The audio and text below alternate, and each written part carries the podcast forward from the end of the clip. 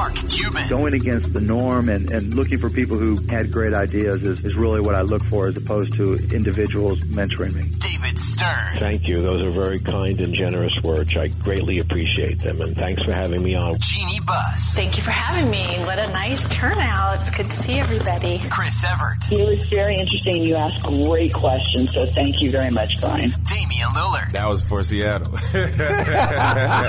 Maria Taylor. Oh, thanks, Brian. I appreciate it. And your preparation shows too. Tim Howard. Well, I appreciate you saying. I look forward to catching up with you again soon. Just to name a few. Welcome to Sports Business Radio. Now, here's Brian Berger. Well, thanks for joining us on this edition of Sports Business Radio. Hope you're staying safe and doing well. I uh, hope you've had a chance to listen to some of the incredible guests that we've had on Sports Business Radio lately.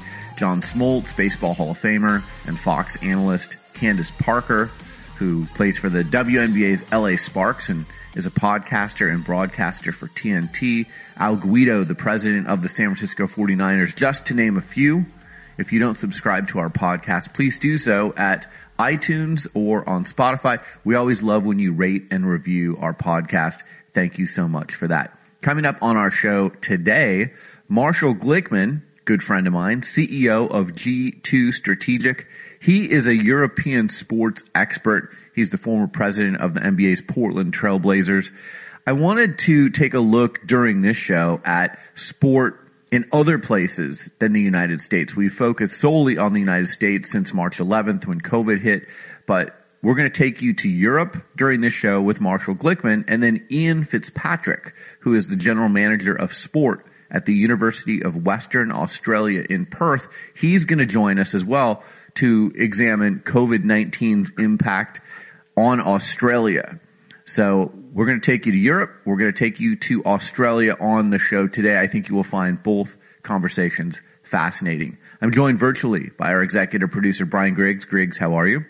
Doing good. And I think it's uh, cool how you brought guests on from, you know, talking about the other parts of the world because every country is dealing with this in a different way. So smart to bring them on and get, get a viewpoint from across the pond. Well, and sports are different in Europe and sports are different in Australia than how we play them in the United States, how the business of sport is run. So I think you'll get a really fascinating look at how those parts of the world are being impacted, but also, you know, what, what are the most popular sports? How are they doing their business? Uh, we'll have all of that for you on today's show. All right, some headlines. The NFL schedule is out. It came out on Thursday. Uh, Tom Brady versus Drew Brees. Bucs versus Saints in week one. The NFL also announces no international games in 2020. Griggs, was there a game on the schedule that stood out to you that you're looking forward to? It's funny. You just mentioned it. Brady versus Brees. I mean, that's going to be uh, phenomenal right there. And, you know, I looked at, I'm always, my dad's a big Packers fan, so Packers Vikings first uh, week is always a good uh, rivalry game. So, you know, it's NFL. Every game's going to be fun and interesting. It'll be fun to see the new draft picks in play if some of them are playing. So, uh, I'm excited. Well, I think we have Viking Saints on Christmas Day. So you've got a little treat under the tree of NFL football as well on Christmas Day. So, uh, but you know, this all comes with the caveat of we don't know what the future holds. So, you know, it's great the NFL is moving along business as usual. They've announced their schedule. People are excited, but September seems so far off. I mean, here we are in May. Lots of things could happen between now and then. Hopefully we're in a better place in September and things can proceed. But, uh, I would warn all fans proceed with caution and, you know, your enthusiasm should be a little bit cautious as well, just because we don't know what the future holds. All right. UFC is returning for the first time since March 14th. They're going to do that this weekend. UFC 249 is going to be held in Jacksonville, Florida. Griggs, again, people are starving for live sports. I think this is going to do real well. Dana White has put together a good card and, you know, they are testing the fighters and I think, uh, this will be well received on TV.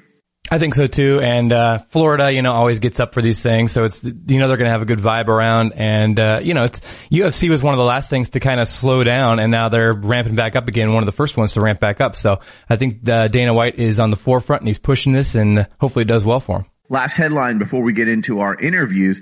The NBA is going to be reopening a couple of practice facilities today, Friday. The Cavaliers, the Portland Trailblazers, the Denver Nuggets, and maybe another team or two will open their facilities today.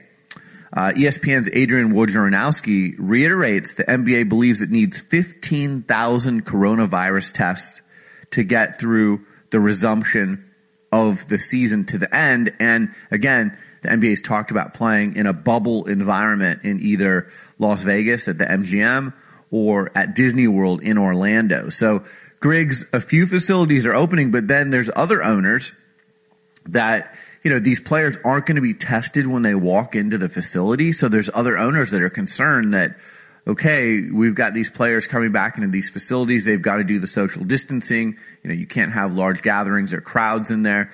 But what if someone has COVID and they walk into your facility and they don't show symptoms? That is a concern to, to several owners in the NBA. Yeah, and I think that's a real concern too. I think uh, it's something you got to think about, and it's just these are all baby steps too. It's interesting to see how only certain teams are doing it this way, other teams are doing it this way. So it's it's going to be very uh, something to watch for sure as teams start to come back together. The other thing on this is head coaches cannot be present for any workouts, only assistant coaches. So, uh, you know, I, I don't know if the NBA feels like if you have a head coach working with the players right now, that's an advantage but uh, head coach is not allowed to work out with the players, only assistant coaches. So, what do you think of that, Griggs? Yeah, that's kind of interesting too. I mean, I, I, get it. I guess I get it. I don't really get it, but I see why they're trying to say that. So, uh, I don't know. I don't think it makes too much difference, but whatever they say. All right. Before we get to our interviews, anything uh, going on uh, with the Griggs family that we should know about?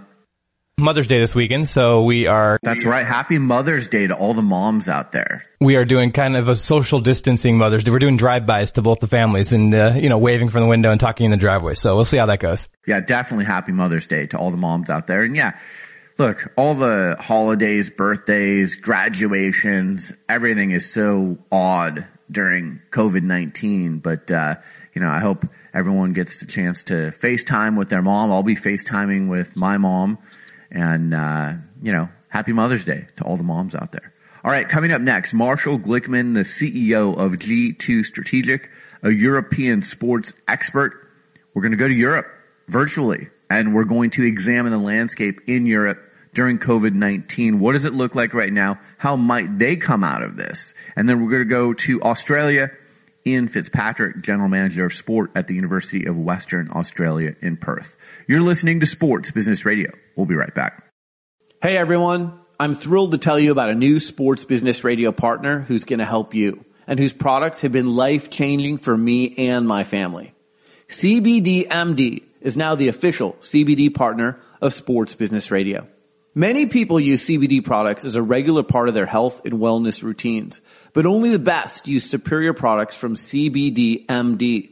CBDMD has a wide variety of CBD oil products ranging from classic CBD oil tinctures to topicals, gummies. Heck, they even have CBD for your pets. From NFL veterans like Nate Burleson and future Hall of Famer Steve Smith Sr. to two-time Masters champion Bubba Watson, CBDMD is tested and trusted by people who know pain. And the best part? All CBDMD products are THC free that was important for me. Third party tested and backed by a 60 day money back guarantee. So there's no risk. Look, these are anxious times for many of us right now. We're not sleeping nearly as well. I tried CBD MD's award winning CBD PM drops and I now sleep through the night. My daughter loves CBD MD's Revive moisturizing lotion and the CBD MD Freeze pain roller for her aches and pains from playing sports. And our dog loves the CBD MD soft chews. And because the products are all THC free, CBD MD is safe for our family. Dozens of companies have sent me CBD product to try over the years, but none come close to the superior quality of CBD MD. Sleep better, relieve your aches and pains, give your pets treats that they will love. And to make it even easier, to see what CBD can do for you. CBDMD is offering all of our listeners 25% off your order when you use the promo code SBR at checkout. Once again, go to cbdmd.com and use promo code SBR at checkout to save 25% on your purchase of superior CBD oil products from CBDMD. Again, cbdmd.com. Use the promo code SBR at checkout and save 25%. Thank me later. My guest is Marshall Glickman. He is the CEO of G2 Strategic. Almost four decades of experience working in the sports and entertainment sector. His clients include the ATP, EuroLeague basketball, La Liga, and many others. I would say he is the foremost European sports expert that I know. And the way that Marshall and I know each other, you've probably heard him on Sports Business Radio before, but Marshall gave me my first job in sports. He was the president of the Portland Trailblazers. I was a little snot-nosed intern. and uh, Marshall was kind enough to let me sit in his office and uh, pick his brain and share ideas. And you know, I owe Marshall a lot. So Marshall, thanks for joining me on Sports Business Radio. How are you? Always good to talk to you, Brian. How you doing? I'm doing great.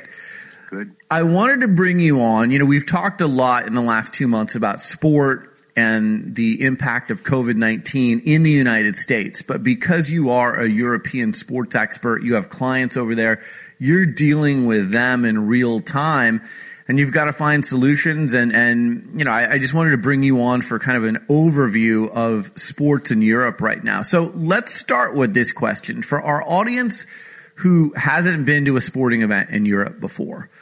I know it's different than the United States. Give us a little bit of an overview of the differences with sport in Europe versus the United States. Oh my lord, Brian, that's a really, it's very broad, but like, you know, it's a different experience. Yeah, it is a different experience. Well, you know, from a, it depends how you're sort of the context of the question. If you're looking at that from a business perspective, uh, gate receipts are not nearly as substantial in Europe as they are in the States as far as a, uh, a contribution to the overall revenue pie. Um, and the reason for that, there are many reasons for it. Um, the ticket prices are far less than they are here. Um, you know, they sell season tickets, but at very deep discounts. And you have to remember that certain clubs like Barca, Real Madrid are actually member owned clubs. And the members elect the president. So the last thing is going to happen is the president's going to charge, you know, U.S. like ticket prices to see their games since the members have the vote.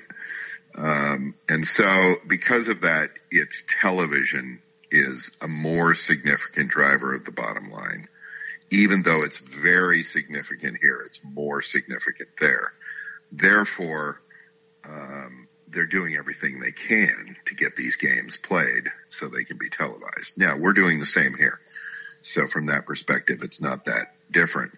Um, the occupancy, the other big difference though is because season tickets are generally really cheap in Europe. I mean, you can buy a season ticket to see FC Barcelona football for like $900. Wow. You know, to see the whole year. Uh, or even less depending on where you're sitting. But occupancy then is very low, uh, except for the big games. So that's a big issue. There's 30,000 empty seats, sometimes 40 even in Camp Nou, uh, when they're playing league games that aren't that important. Obviously, when they're playing big games or if it's a derby match, which is like a rivalry game, then it goes up. But, um, so that's another really big difference is, um, sort of people in the stands and, and all that. Um, you know, I could go on and on and on. What about sponsorships? Sponsorship is important uh, in Europe, uh, but um, the business is not as sophisticated as it is here. You know, we're here. Um, you know, this goes all the way back to my days working for Jon Spoelstra at the Trailblazers. I mean, we always looked at sponsorship as the need to deliver a platform that would generate ROI for the sponsor. So it was looked at as an investment and the sponsor expected a return.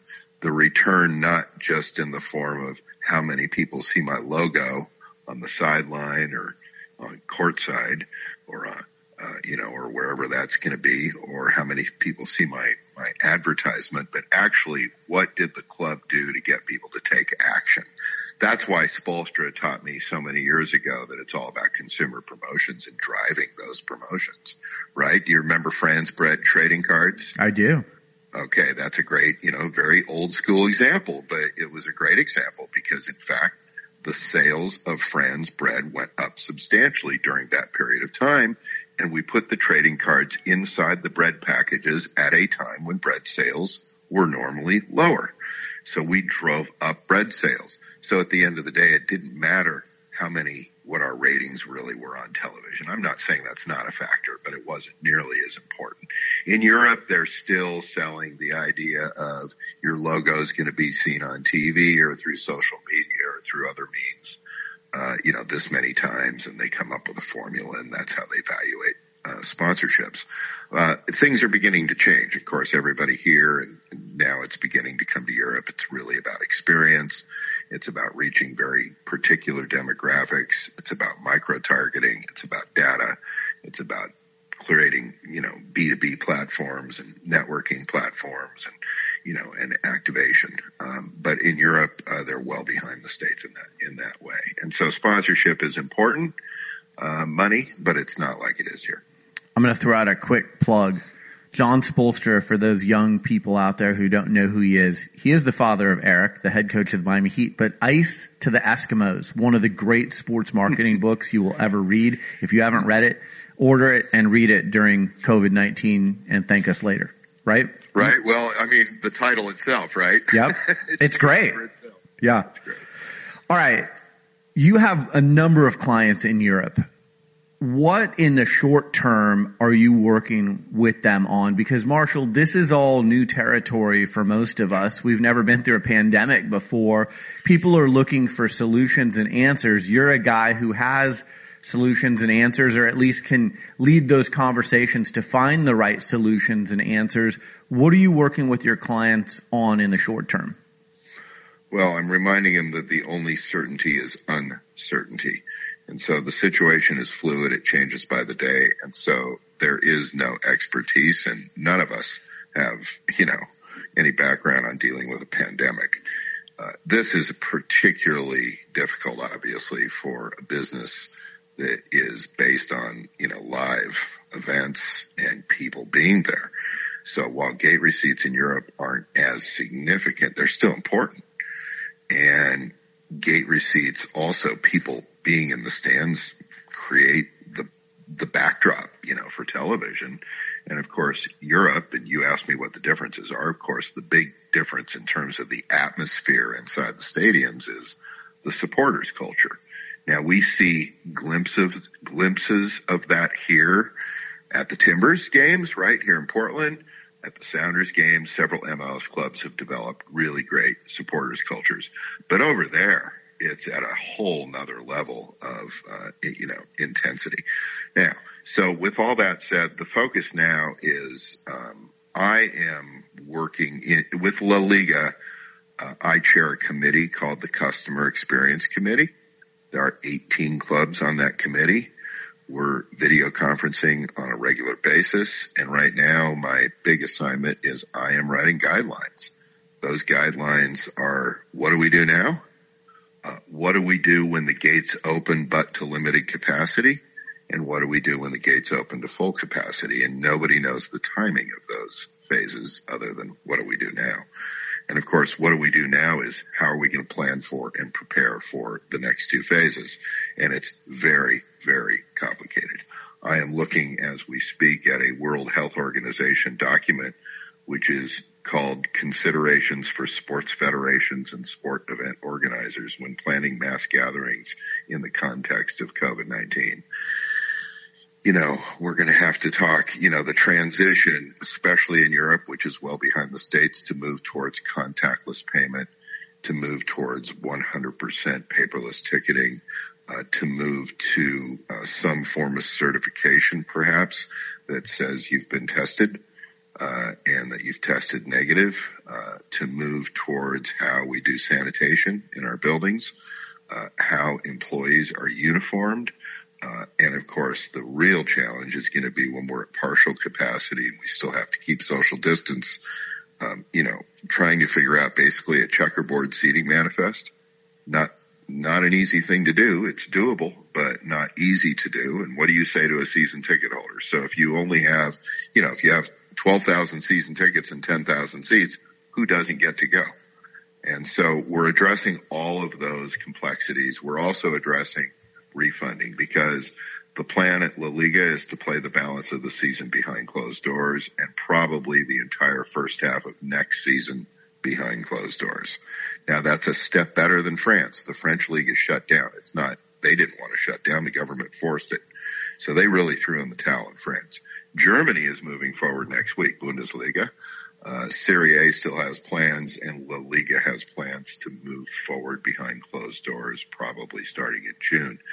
And when that happens, it means people that have pre-purchased tickets, mostly in the form of season tickets, are not going to get what they paid for. Clubs have severe cash flow problems. So one club I was on the phone with last week, when I said you have to offer refunds as an option you can give people five or six other options. They could take a credit, they could take vouchers, they could donate uh, the equivalent amount of the refund to uh, a health organization, or they could physically buy the tickets but donate their tickets to healthcare workers who uh, are going to deserve a thank you, uh, you know, down the line. There's many, many, many options in terms of what can happen. But one club told me I can't refund, and I said, why not? He said, because I don't have any money in the bank. None. Zero. So this is an extreme situation. You know, when people think of European football and La Liga specifically, what do they think of? They think of Barca. They think of, you know, FC Barcelona, Real Madrid, Atletico, Madrid, maybe Athletic Club, maybe Valencia, maybe Sevilla, maybe Betis. But outside of that, uh, hey, there's 42 clubs at two divisions uh, in in Spain, and cash flow is a real challenge. So we're trying to be very creative on how we can do the right thing by our customers uh, on the one hand, um, but also deal with the realities of cash flow.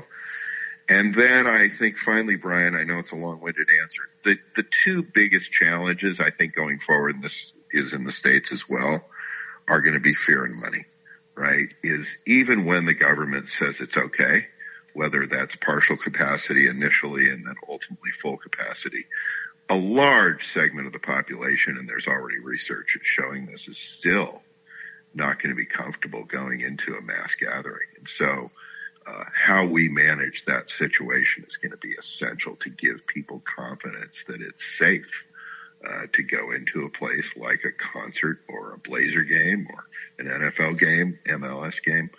Um, you know, that's point one. And then the money. So you've got, you know, real severe problems, even wealthy people.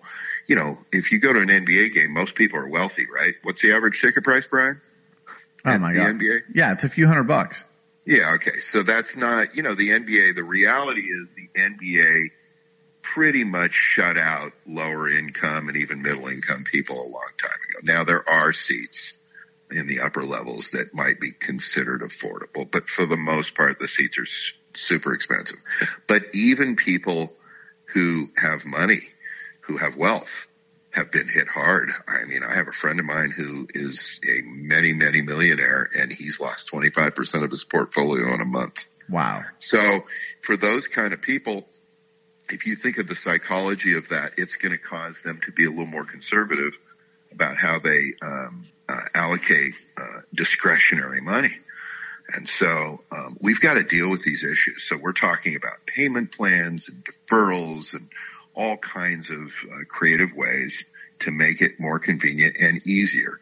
But all of that being said, we're going to lose some fans, and I think the real due to fear and money. And I think the at, the, at the end, and, and here I'm I'm kind of guessing because nobody really knows. But I think the biggest impact is going to be people over sort of 50, you know, my age, over 60, uh, because um, uh, you know, I think they're more vulnerable and going to be a little more conservative as they're approaching retirement uh, with their money. So uh, now, I I want to say this the right way. Um, this, from my point of view, is a big opportunity, especially in Europe. In Europe, the fan, the demographics are aging. Uh, EuroLeague basketball and La Liga and most of the European leagues are too old, if you will, from a pure business point of view. You like to refresh. You always want to refresh your fan base.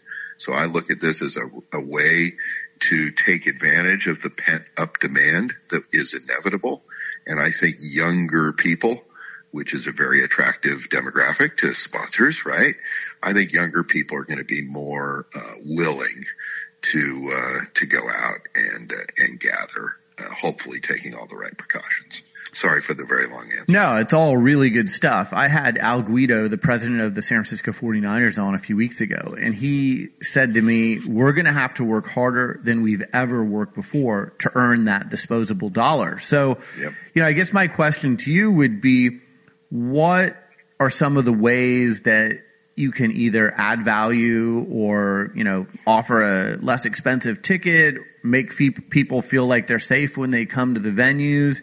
Know, everyone's looking for these answers, but if you're telling me like others have told me that fear and money are going to be the two deciding factors for this, how do you get people to overcome those hurdles? Oh, it's very complicated. And by the way, Al, uh, I've gotten to know Al myself. Great. Well. He's one, he's one of the best. Yeah, yeah. he's really good. Um, well, on the fear side, I think a lot can be done. Uh, I was just looking today. There's an Israeli company that has created a portable module uh, where people can get tested. And so I can see, and it's really, really cool. And I can see testing stations outside of venues. I think certification that you have been tested, tested negative, and within a certain period of time is uh, may become modus operandi for all of us. So that so that that that that, that certification somehow is built into the barcode or the QR code or the NFC code. So at access control at the turnstile, uh, you only gain admittance if you have that certification in addition to your ticket, which is all in a blended uh, digital format. So I think that's one thing that can be done. Two. But wait, let me stop you there. So I've seen video of athletes and just everyday people being tested. And, you know, the Korean Baseball League started up again this week. And I've seen right. video of some of the players. They get tested every day. It right. is a painful test. So are people going to be willing to step into this mm. little booth and get the test done and then, hey, all right, I'm clear. I can go into the stadium. Right. No, no, I'm not suggesting that. I'm just suggesting that there's, I think arenas and stadiums could be good locations for testing stations. Here's what the Israeli example that I just gave you, and this is in Israel, but it'll get shipped out. Um, people are walking up or driving up to a testing station. They've developed a certain kind of a, let's say, window that is being placed in a building and somebody's on the inside, but they put their hands through these kind of gloves that go to the outside and they actually test you that way. So you're outside the building, they're inside the building. The testing is done with two swabs, uh, one up the nose and one down the throat. It's not painful. I mean, I, I at least from what I saw, I, I could see the guy getting tested and he had to kind of cough a little bit, just like when they stick a, you know, when the doctor puts a, uh, what do you call it when they when he's checking your throat, you know, and you kind of choke. Right. It's the same similar thing, and then that goes into a thing, and they get their test results in 24 hours. So that's what's happening right now in Israel. Now, whether or not that can ever be done on a mass basis, I have no idea. All I'm saying is that I'm not sure. It depends whether this is a government regulation or something we want to do voluntarily. But from my perspective, to overcome fear, I would like to know that the people who are allowed to enter the stadium or the arena have tested negative recently. I'm not suggesting every day or anything like that. And I don't know if that's ever going to be realistic. I'm just telling you that's something we're all thinking about. Now, uh, you will then come to access control, which is turnstiles, that whole process, the, the days of handing somebody a physical ticket or in Europe, most season tickets are actually cards, you know, that you have in your wallet. Those days are over, right? So that's going to accelerate the transition to all digital formats is going to accelerate. Uh, you're going to see more, you know, gra- you know, on the food and beverage side, you're going to see more self-service. you know, there's really cool systems now where you can even get a beer and you have to have the uh, ID right before it'll to, for for the system to function. Um, so I think uh, you're going to see more self-service. You're going to see more grab and go. You're going to see more in-seat delivery. Doesn't mean all concessions will stop, but I think it's going to be significant. You're going to see spacing. And so you're going to see a lot of new signage and a lot of new markers and a lot of new things, including outside the buildings where people are queuing to uh, create spacing. Uh, then you're going to see sanitation crews. Uh, Tim Leiweke's company, and you know Tim is a partner of Al Guido's on several ventures. Yes. His company, Oakview Group, is starting a whole new division around sanitation. I heard that. You know, and AEG, uh, who's Tim's competitor, where he used to be in charge, but they just announced a major initiative regarding sanitation. So sanitation is going to be a big, big thing. Uh, I think you're going to see staggered start, t- staggered entry times so that your ticket is going to be coded in such a way that you have to be in the queue for, you know, to get through access control at a certain time, at a certain window of time, uh, so that they can space out, space that out. You don't want, uh, 20,000 people showing up at the same time. Now, in the States, that's not as big of an issue because uh, people tend to go into arenas and stadiums earlier because there's so much good, fun things to do and lots of good food and drink and other cool things to do. Uh, in Europe, most people go to the bars because you can't drink in the stadiums in most European countries. Now, there are exceptions to what I just said. In Germany, you can, and in the UK, on a limited basis, you can.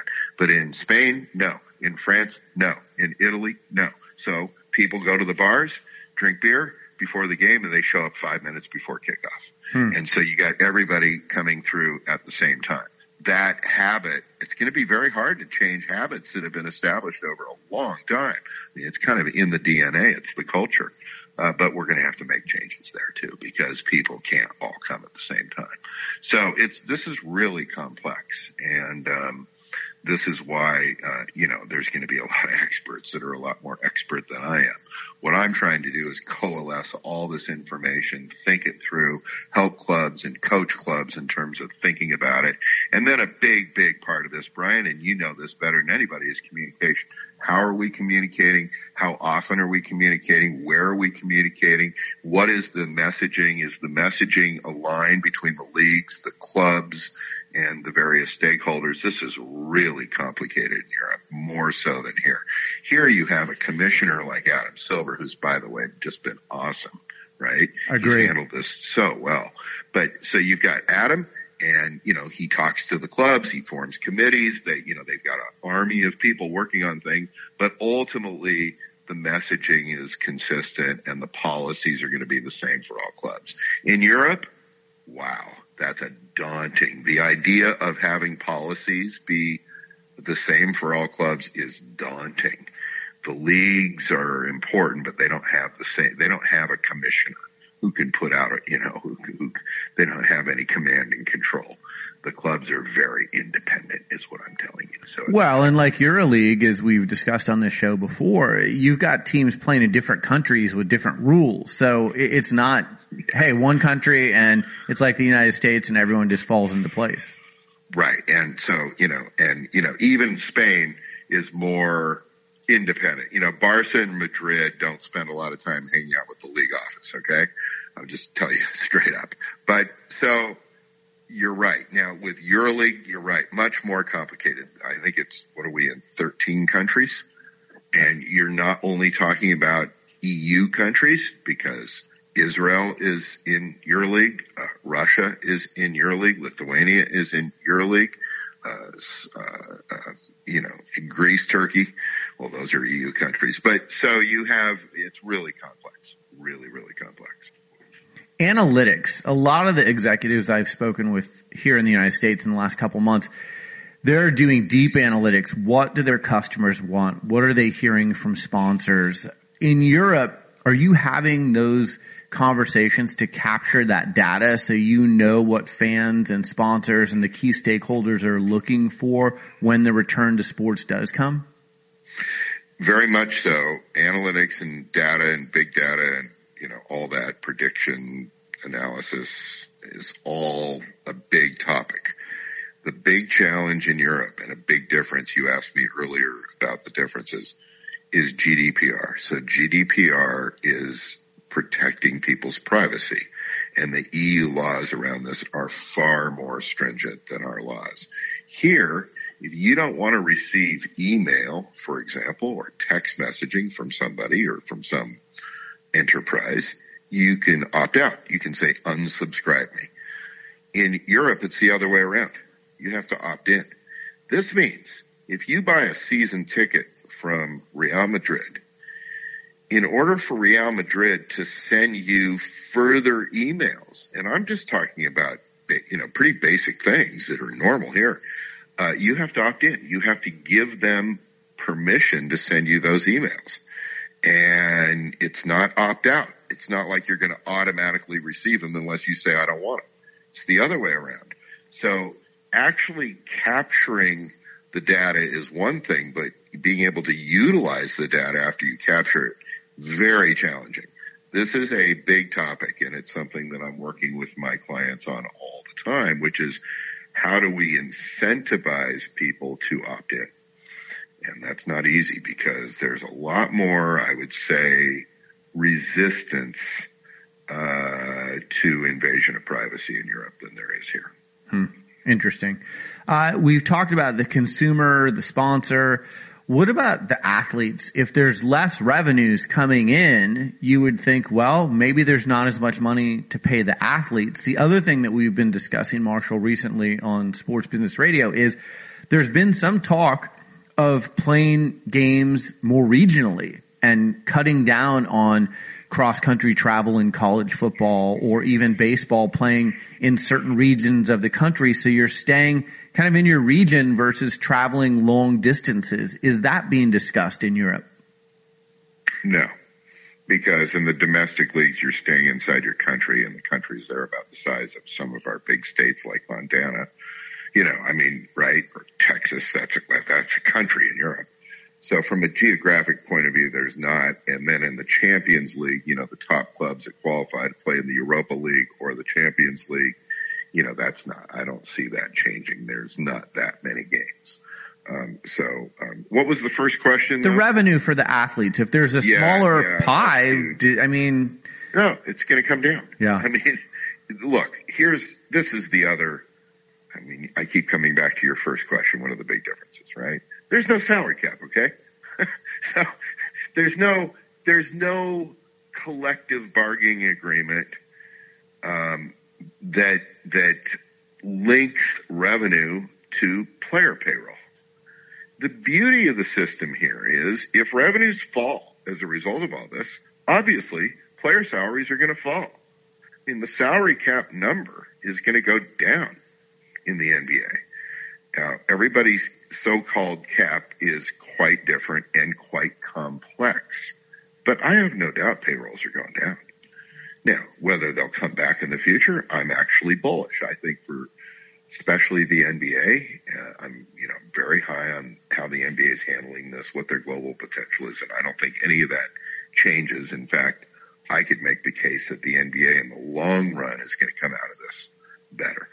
Uh, I think the same with Major League Soccer. I'm very high on that league in terms of how they operate, uh, the kind of demographic mix, uh, the diversity. A lot of good things are happening there. Uh, NFL will sort of, we'll see. I think the NFL could, could suffer from all this because the NFL and college football, which I love, I'm a big Ducks guy, but you know, the whole thing is around tailgating and social, right? I mean, for me, going to Ducks game is a social experience. If I just, if all I cared about was the football game, it's better to watch it at home. you know? So I, but I want to be there. I want to be in that atmosphere. I want to be there when Puddles comes out on a motorcycle, right? That to me, that's the, what charges me up. And so it's that, those sports are challenged. Baseball, you know, I, I don't know. Baseball, to me, it's the experience of going to the ballpark is more important, you know, to watch I, I mean, to watch a baseball game on TV, you got to be a pretty diehard fan.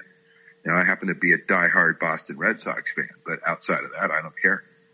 Um, but if you take me to a major league ballpark and I can have that, you know, that whole experience that we love, then I'm totally into that. So yeah, I think it depends on the sport. Uh, in Europe, this is going to be, you know, this is going to be a really big, big challenge. So how are we going to pull down payrolls? I think it's inevitable. They're already coming down. I mean, the numbers that they're paying just in transfer fees. Oh my lord. It's a crazy system, right? You know, you bring up a kid through an academy and this would be like in baseball, bringing up somebody through your minor league system. And then the, then the minute this kid becomes like really good, you sell him off. And the reason you sell them off is because that's the only way you can balance your budget. This is what most clubs do in Europe.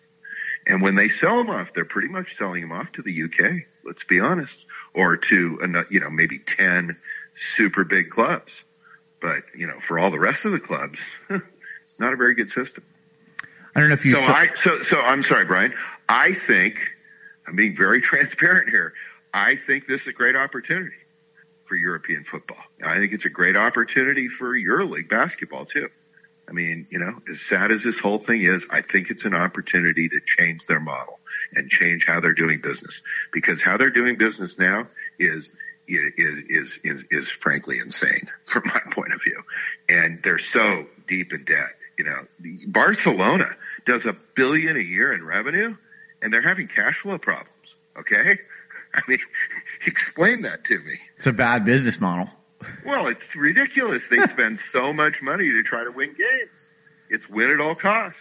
And we all want to win games, but, uh, you know, you got to do it in a rational way. Yeah. And it's also a business. It is a business, but over there, you can't say that out loud. You know, if, if, if we were, if you were calling me, if we were doing this interview in Europe, I would saying what I'm saying. so, you know. Oh, we I have mean, European listeners, so you're gonna, oh, you're gonna be, terrific, yeah, Brian. Thanks. Yeah, Great. Hey. Okay, good. Now, now I'm gonna lose all my business. no, you're not. This is good expertise. Did you see yesterday that Disney came out with their earnings and announced that they've lost a billion dollars at their theme yep. parks alone yep. this quarter? Yep. So there you go. You know, again, my mind goes to okay, the businesses that are built on mass gatherings, they got their work cut out for them. Big time. Now, that listen, it's all going to come back. I think you know. I don't agree with our president on much, but I would agree with him on that. It's going to come back at some point. It's going to come back no matter what, right? At some point, we're just going to take our lumps and move forward this society is not going to function with people living behind closed doors like we are right now. I mean, that's my personal opinion. But there will be so, a new normal like after 9-11. Yeah. There's a reset on some things. Right, but, but that's the point. We, we adjusted. We adapted to 9-11 and we're going to adapt to this. So yes, there's going to be more precautions taken. In the long run, how long are people going to wear their masks? So I'm trying to convince soccer clubs that masks need to become like scarves. I mean, why is it the Portland Timber fans wear a scarf to the game when it's 90 degrees out? Because it's part of the DNA of, of football, of soccer, right? It's part of the, what makes it cool. It's a, it's a symbol of your, of your fandom. And it's great and it's tradition in far, in, in football. Um, and I think that, uh, masks can, should be the same, right? So, I think we're going to have to deal with, you know, creating this new normal. And I think we can manage it. Technology is a great thing. I think we're going to manage it just fine. And I think ultimately it's going to, we're going to come out better for this. I mean, again, in, in Europe, they need to refresh their fan base anyway. So I want to see more diversity. In Europe, you know that only 20% of the fans are female. It's ridiculous. Wow. Uh, when I go to a Portland Timbers game, it looks to me more like 50-50 and I think that's pretty close to what their numbers really are. Um, and uh, and I also see you know diversity, just all kinds of diversity, ethnic diversity, and male, female, and everything. And I think Europe needs now the European countries aren't as diverse as far as their population, so they can't, but they are as diverse. You know, male, female is the same. So the fact that there aren't enough women in the in the place and enough people that are, I would say, sort of on the older edge of Gen Z and the younger edge of millennial, we need more of those people. So this is an opportunity. So not to give away all your strategies here, but if you're looking for more diversity, you're looking for more women, and you're looking for a younger demographic, what are a couple of the ways that you would tell your clients in Europe to try and make those things happen? Well, it takes a lot of, uh, you know, it's it's a, it's a multi-year effort, believe me. Uh, you have to change the nature of the experience. And so this, the, the pandemic's going to sort of force that to some extent. And this goes back to the reference you made to Al Guido, right? He understands this, right? So you have to make the experience something that people, how it's, it's not a, really a question of money at the end because younger people will spend a greater proportion of their income on going out and less money on things. This is the trend line, right? They can live in a small apartment, you know, until they have a family and then they need a bigger one. But people are less material possession oriented in those generations and more experiential oriented. So we need to make the experience really great and really cool. So in Europe, it's always been only really about football. You can walk into a stadium. Well, I'm sorry, Camp Nou.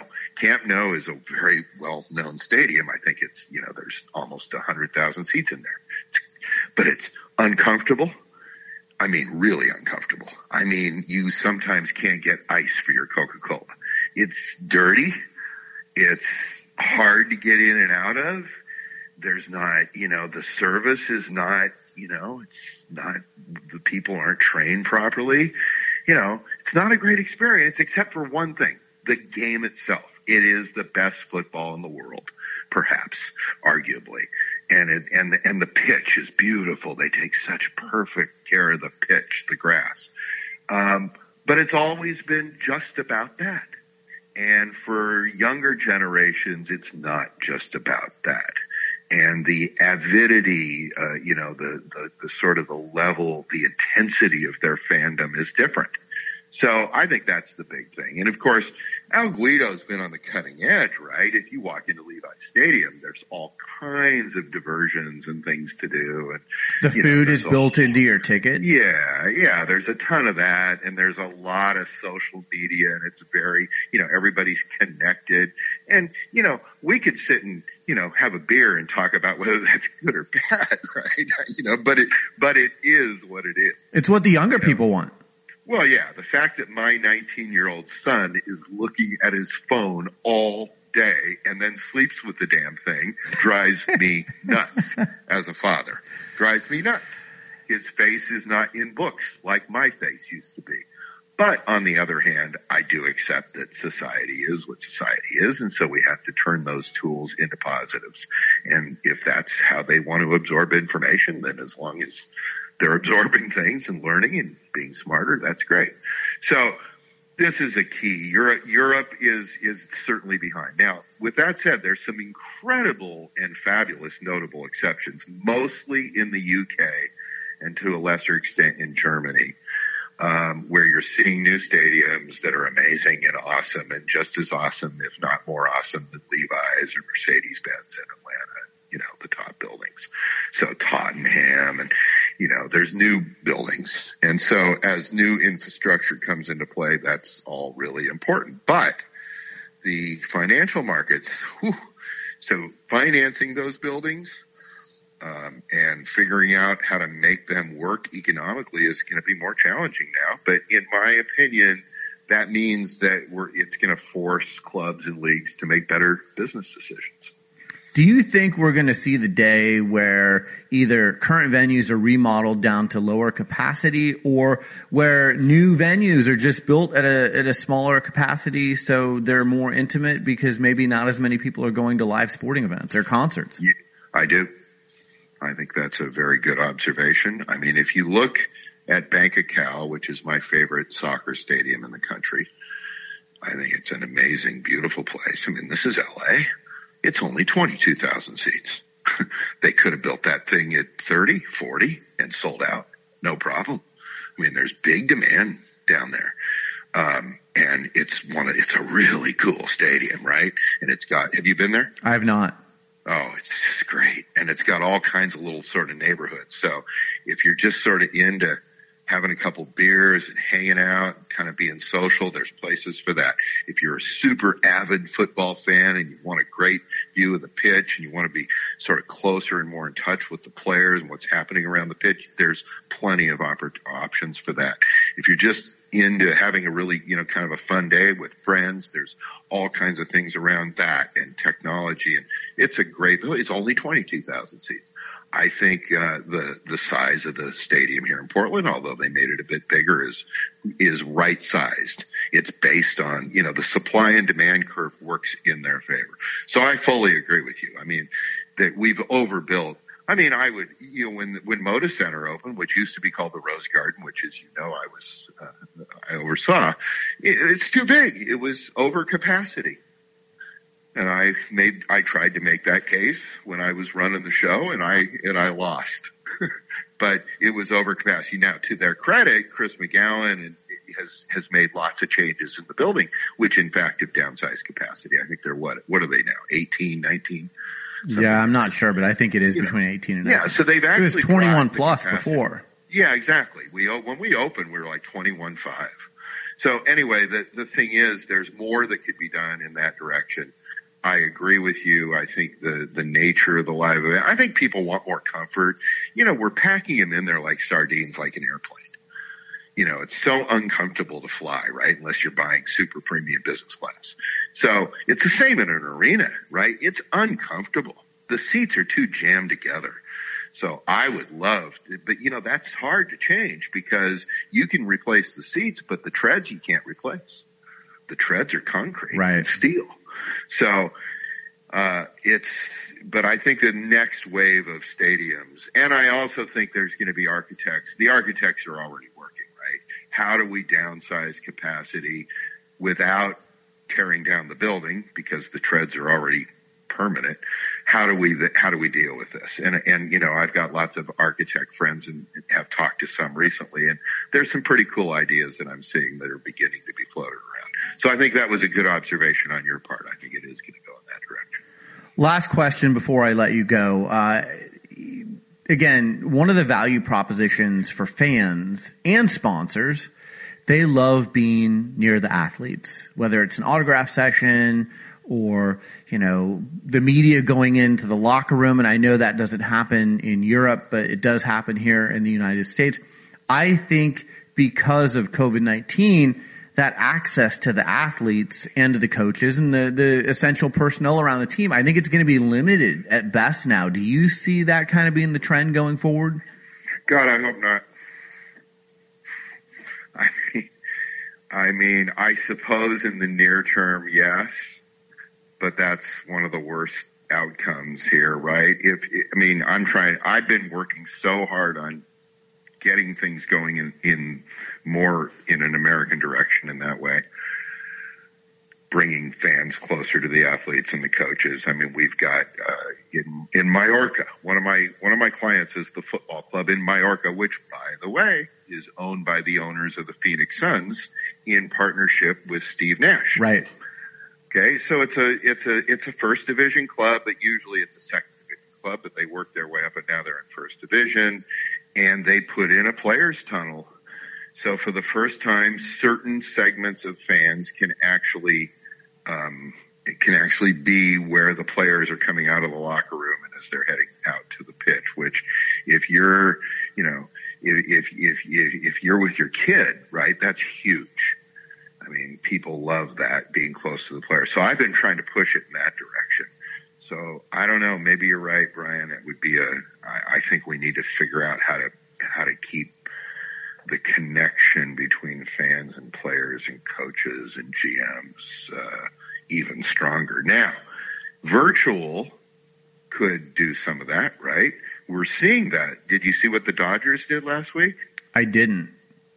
The Dodgers had a party last week. Oh yeah, I did see that. I did see that. Yeah. Yeah. How many people? I, thousands. Right. And what they did is they had celebrities and former players and I think three or four current players. And how cool was that? It was like you, it would be like sitting in the living room of players and celebrities and being able to listen in on their conversation. And it was very interesting how open people were being. They were talking in a way that they probably wouldn't talk if it was a formal press conference or if it was a media person with a microphone in their face.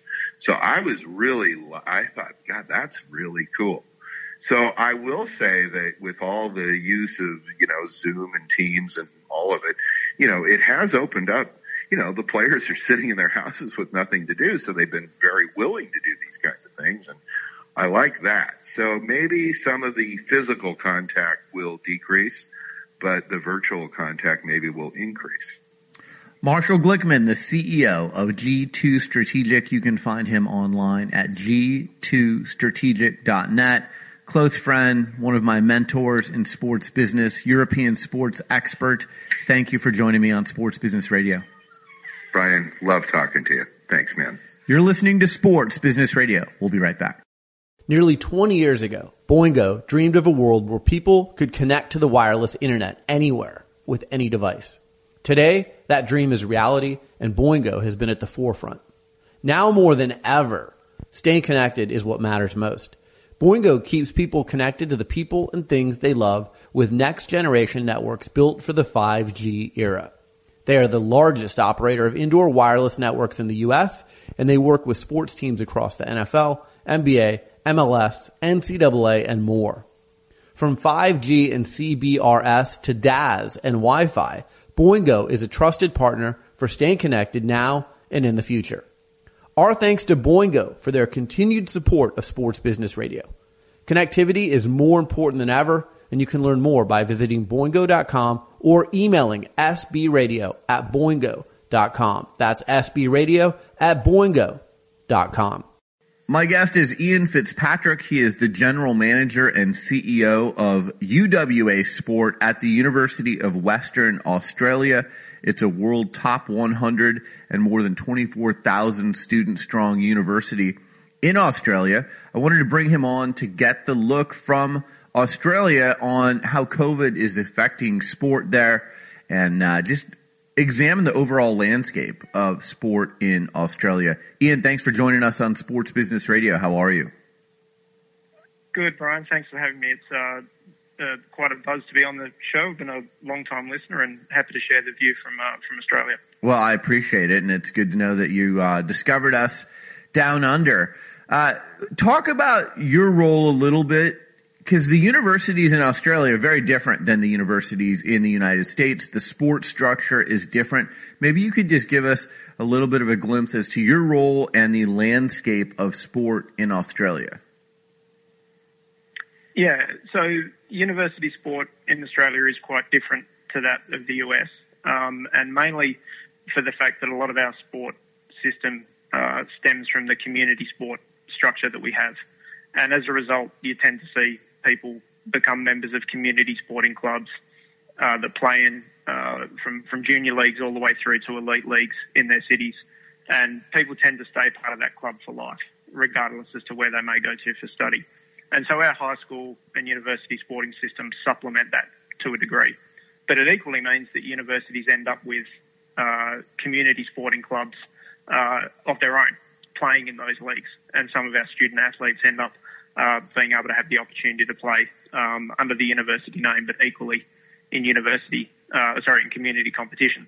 So a sport director role here in Australia is a little different. It's probably a combination of the rec department and the athletic department, uh, but equally with, with quite a lot of community outreach and providing a lot of community influence for the university. So still run facilities, do all those things that, that people would expect, uh, but just probably wearing a couple of different hats uh, to at the same time to, to what folks might do in the US. And what are the most popular sports there in Australia? Uh, so Australian rules football um, in the in the city that we live in is uh, is the most popular male sport and, and fast fast approaching the, the, that for the female uh, as well, uh, female athlete group. Uh, netball, which is a you know a, a, the only way to describe it is basketball without a hoop and some other modified rules is the most popular female sport. Um, but then basketball, uh, badminton, table tennis, e-sport Uh, anything outdoor as well is, is big for us. Uh, water sports. Uh, a lot of people love uh, the the ocean and the, the rivers, swimming, um, track and field, etc. Still have their place for us as well. So um, a lot of different opportunities for a lot of people. But um, you know, on campus for us, uh, basketball would probably be one of our, our bigger and, and emerging sports, both from a participation space as well as a, a competitive space um, over the last probably five years or so. And I've been to Sydney and I've been to Melbourne for the uh, Australian Open tennis, and uh, just a beautiful Mm. country. And you know, I tell people all the time, if I ever came to the decision that I wasn't going to live in the United States anymore, Australia is where I would be going. It's just beautiful. The people are so nice there, like yourself, and uh, give us an idea of like budgets there. And you don't have to go into specific numbers, but you know, in the United States at a university, you could be dealing with tens of millions of dollars in your budget, or it could be hundreds of thousands of dollars in your budget. What kind of budgets do you have there for sport at the university level? Yeah, so again, it varies quite significantly from, from institution to institution, and that's the same same point you raised for the US. And um, but the big budgets here don't top the big budgets of the US, and the main reason for that is the uh, broadcast rights that fuel so much of those top end NCAA programs in basketball and football. Uh, we just don't have that stream coming into university or collegiate sport uh, in Australia. So we we're probably one of the the um, mid to large size programs um, in in the country. Um, we'd just be below the 10 million in total turnover, um, and that, as I say, covers what is probably the traditional rec department as well as the elite athlete or, or student athlete cohort that would be an athletic department. So um, a lot of the Australian system is user pay um, as well. So a lot of our student athletes and, and definitely those in the recreational space are, are paying for their experience in sport a lot. Um, but you know, generally we're, we're working with those um, sort of medium-sized budgets that are, are driven a lot by um, everything that we can create and do, um, rather than broadcast rights or, or um, those kind of elements coming through that uh, that you might traditionally see in an NCAA program. Ian, I'm interested in how COVID-19 has impacted Australia overall, but also the sport there. At what point did, you know, for us, it was really like March 11th when the NBA started shutting down. That's when COVID really started impacting sport in the United States. What was the date or time period where things started shutting down there in Australia? Yeah, look, we were on a very similar timescale uh, to the US. Um, I remember walking uh, to a meeting uh, at the same time as uh, a news alert coming through on the ESPN app that the NBA had uh, had ceased the season um, due to the Utah Jazz scenario. And I was walking into a meeting to talk about what services we were going to cease in the next 24 hours. Um, ours was a little bit of a rolling um, stop.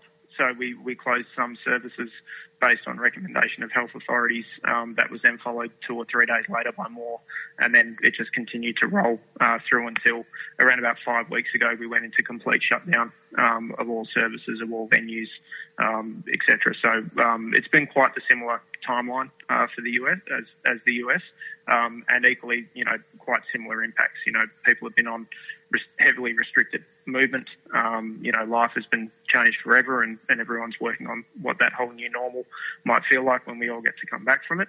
Um, but yeah, very similar timeline, very similar um, impact points, um, and equally similar decisions having to made to be made. You know, restricting uh, what you can do with your staffing levels, um, having a look at what capital programs you might be committed to and which capital programs you might be able to still pause or um, or, or potentially wait another 12 months before getting involved in. Um, you know, just really trying to trying to do your best to, to manage the business side as well as the human side, um, and then equally try and be ready to some degree when uh, when the horizon for return uh, arrives. How's testing there?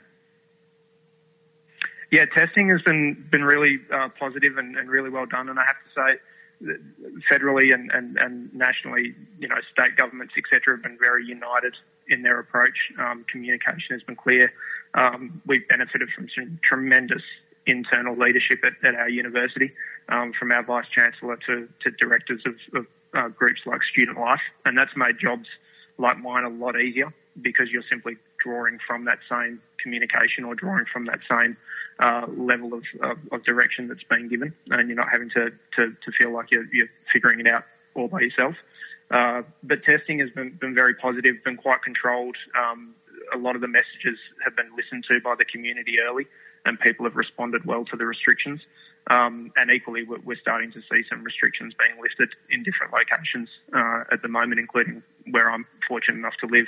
Uh, we're back to sort of 10 people being able to gather in an outdoor venue for a picnic with your family. Uh, kind of scenario as of uh, earlier last week. So, you know, uh, testing has been part of it, but also strong community messaging, um, good, clear communication, um, and, and people following uh, the guidelines. You know, washing hands, um, doing doing everything we should be doing, and, and and it's had the impact. That's good news. That's good to hear. Uh, what do you think the new normal looks like? I've been asking everyone who joins me on Sports Business Radio that lately, and you know, it's such a broad question. Um, but in regard to sport and in regard to playing sport again and hosting people at venues and you know things of that nature, what do you think the new normal looks like? Yeah, I think um, you know th- there will be a, a, slow return, and I actually think the rebound for the sport industry is going to be the, the harder part than necessarily just the, the direct closure. Um, you've got a lot of sports that are going to experience truncated seasons, and, and people are going to be asking the value proposition question as well as the, the personal safety and health uh, question as well. So I think there's going to have to be some uh, some different models offered up by sports that can't push into longer seasons, um, in particular when we're talking community. So I think we might see some more uh, tournament style seasons come in and tournament play where people aren't travelling as far as uh, as they might have previously to play against other sides in their leagues and things along those lines. Um, you know, Australia is a, a massive place and, and a lot of travel happens for the sake of sport. Um, and I think we're going to have to, to see a, a, bit of an adjustment to that, at least in the short term, as we then return slowly to, to maybe some more traditional models. At the community level, I think we'll, we're seeing a great deal of enthusiasm for people to want to come back and, and, be able to interact with each other and do what they love doing at their sporting grounds and sporting fields. But, you know, following health advice is going to have to be the key part. So I think that, that patience and, and following through with that health advice is going to be all part of it and, and venues will look different and feel different because there'll be hand sanitizer everywhere and there'll be more regular cleaning hours and rosters and rotations and, and consumers will be far more sensitive, I think, to, um, you know, what's the state of the cleanliness in the fitness facility that I train in. Um, whereas previously they, you know, might not have read that bring your towel sign and took it as seriously as they probably will now, um, as, as far as maintaining the equipment for the person who might come next in line. So, you know, I think there'll be a whole range of changes there. Um, and I'm just hopeful that we're able to remember some of the positive things we learnt along the way through through COVID and, and hold on to those as well as uh, come back to, to a state of um, of feeling comfortable in each other's company um, for the sake of sport and, and consuming a whole range of different products. Be that sitting next to a you know season ticket holder that we always see year on year at our favourite sporting team, all the way down to seeing you know kids back running around a track at, at Little Athletics on a on a Saturday morning. Yeah. It's interesting, you know, whether you go to the grocery store now and you're wearing masks or they have the uh, glass in front of the, the checker at checkout or, you know, I, have been seeing what the Miami Dolphins and the NFL here in the United States are doing to their venue and some of the changes they're making to their venue for when they have an NFL season. I'm wondering, you know, yeah. it, it's not one size fits all and, and here you are in Australia and I'm in the United States, but I'm wondering what venues are going to look like at the end of this because I think, like you said, there's going to be more hand sanitizer, but I think it's going to be even beyond that. I think we're going to have cashless transactions. So, you know, you're going to have someone scan your mm-hmm. app on your phone to pay for things. I think they're going to try and reduce as many contact points as possible. In Australia, will that go over okay? Will people be like, okay, I'm still going to go to a sporting event even though it's a different experience than what I had before? Or will people be more likely to stay at home and watch it on TV?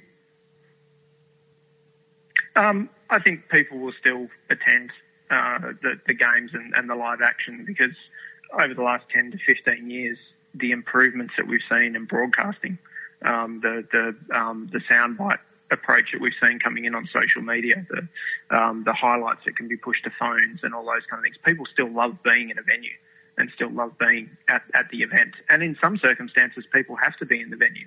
You know, outside of pro sport, parents still have to be there to supervise children from a safety perspective. Um, there's there's um, parts of our community who need support and help to participate in the activity that we're in, and as a result, that draws a large number of people to a site or to a venue. So I, I still think people will um, will attend, but I think there's a certain number of things that people will expect.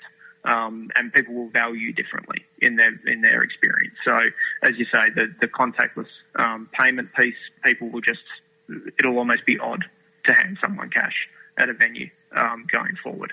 Um, you know, people will pay attention to where they um, you know uh, hold on to handrails and, and all those kind of things, and hence their expectations of cleaning standards. Um, and, and, the frequency at which those things will be will be occurring uh, will be much higher.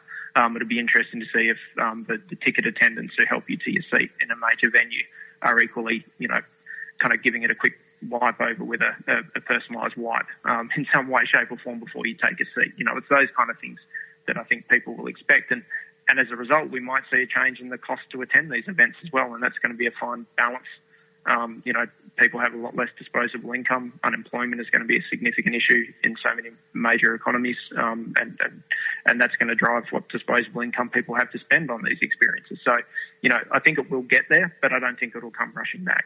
Um, I think people will be sensitive to vaccine versus no vaccine, um, and all those kind of kind of items as well. So, I think it'll be a slow road, and hence why I think that rebound coming back is is going to be a very uh, challenging time for people in sport, um, as well as for the you know the real diehard fan who just wants to be back um, and doesn't really care uh, for some for some reason. Ian, you mentioned that disposable dollar. Give us an idea of you know if you're if I'm going to one of the top sporting events in Australia, how much am I going to pay for a ticket?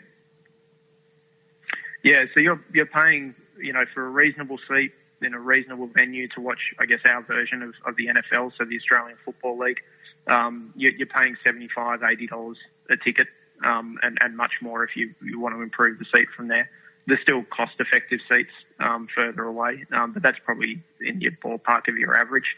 But it's more the whole experience that people normally have when they go to a game. Um, so we don't tailgate uh, quite the way that, uh, that the US do. And I, having lived in the US, I love that, that culture and that, that atmosphere outside the stadium. Ours is more indoors in, in pubs and bars. Um, so I think that part of the experience will obviously shift for a little while as well. Um, but that definitely hits the hip pocket um, for a lot of folks as well because venues, you know, they, they have a habit of, you know, hitting the, the hip pocket when it comes to food and beverage uh, quite hard and, and things like that. And, and so the whole up experience can be quite expensive. You know, if you're a family of four looking to go to an Australian rules football game, it can be a, a pricey experience for folks. Here in the United States, the unemployment currently is 30 million people. That's a lot. Uh, what's unemployment look like in Australia right now? Yeah, it's definitely on the rise. Um, the, the, the, federal government uh, here have announced a, a, scheme called Job Keeper, and, and Job Keeper is, you know, um, paying a subsidy of 1500 Australian dollars per fortnight or per two week block, so $3,000 a month, hmm. uh, to employers to pass on directly to all staff who meet certain criteria. And this is both full time staff as well as casually employed staff. So if we're talking arena attendants um, who only work every second Saturday when there's a home game, you know, they're eligible under most circumstances to, to pick this up. So that's anticipated to positively impact about uh, four and a half to five million Australians and keep them off unemployment. Um, but it's coming at a cost of 130 billion dollar uh, expense to the to the government and, and ultimately to the taxpayer. Uh, but that's definitely been a, a great lifeline for us um, in, in, what we do. We, we the way we're structured is actually as a as a company of the university.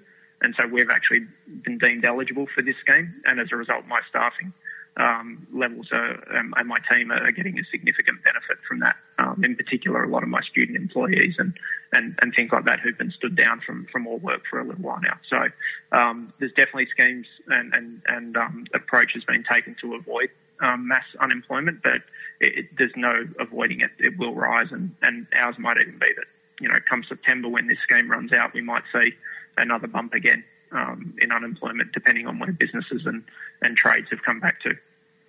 Last question for you. Do you think that we'll see live sporting events? Again, people getting together, thousands of people in 2020? Or do you think that, like I think in the United States, until we have a vaccine, we may see it, but it's going to be a risky proposition. Uh, what is the mindset in Australia about getting people together by the masses again to watch sports?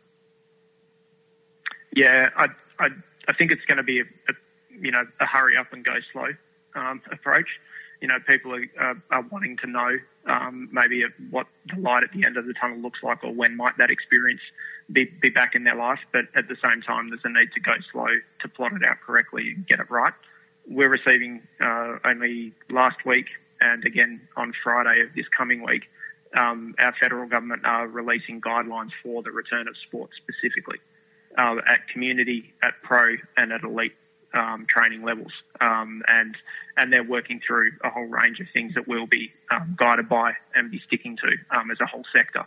And I think that gives us a good hope um, or a good sense of um, you know when will we be able to get back to those kind of kind of events. I, I think people will be very cautious, and I think we we all should be um, respectful of sport is really important and we love it, but you know the heroes have really stood up in this this cycle, and it's been great to see you know frontline responders getting the credit for the work that needs to be done. So let's not put them back in that position of needing to do more.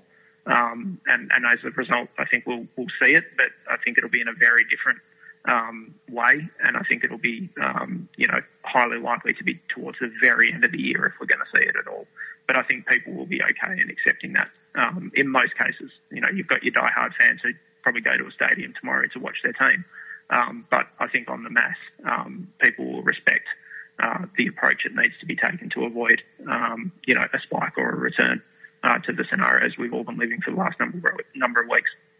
Ian Fitzpatrick, the general manager and CEO at the University of Western Australia. A listener of the show reached out to me. I wanted to bring him on and get his perspective from Australia. I really appreciate you joining me, Ian, and I hope you're safe and I hope that, uh, you know, everything gets back to the new normal as, as soon as possible there in Australia. Yeah, thanks. I hope you and uh, the, the, crew stay safe as well, Brian. And you live in a great place in Oregon, so um, you, you, get a little taste of Australia almost every day with that great weather that you guys have there. But uh, next time, come to Perth, hey? I would love that. You're listening to Sports Business Radio. We'll be right back. If you're working from home now, like I am, you still need to look professional. Many of us are doing Zoom conferences or FaceTime calls with business associates. That's why I turn to my Mizzen and Main dress shirts. I need to look good from the waist up, but I also want to be comfortable. Mizzen and Main is like athletic wear disguised as a dress shirt, making them great for comfort while working from home. It's a shirt that has worked for thousands of customers, including hundreds of professional athletes like JJ Watt and Phil Mickelson. Head on over to mizzenandmain.com and use promo code SBR to get $10 off your dress shirt. That's mizzenandmain.com code SBR. Guess what? Mizzen and Main also makes super comfortable wrinkle-free pants and shorts, so you can check those out as well. Head on over to mizzenandmain.com. Use promo code SBR to get $10 off your next purchase. That's mizzenandmain.com, code SBR. Well, that's it for this edition of Sports Business Radio. Thanks for tuning in. Thanks to our show staff, Brian Griggs and Josh Blank. Thanks to our friends at Boingo Wireless for powering our Sports Business Radio Roadshow. Follow them online at boingo.com or on Twitter at Boingo. For Brian Griggs, I'm Brian Berger. Have a great week and we'll talk to you soon right here on Sports Business Radio. This and every SBR podcast is available on Apple Podcasts, Spotify, Stitcher, and your favorite listening app. Follow Sports Business Radio on Facebook, Twitter at SB Radio, Instagram at Sports Business Radio, and online at sportsbusinessradio.com.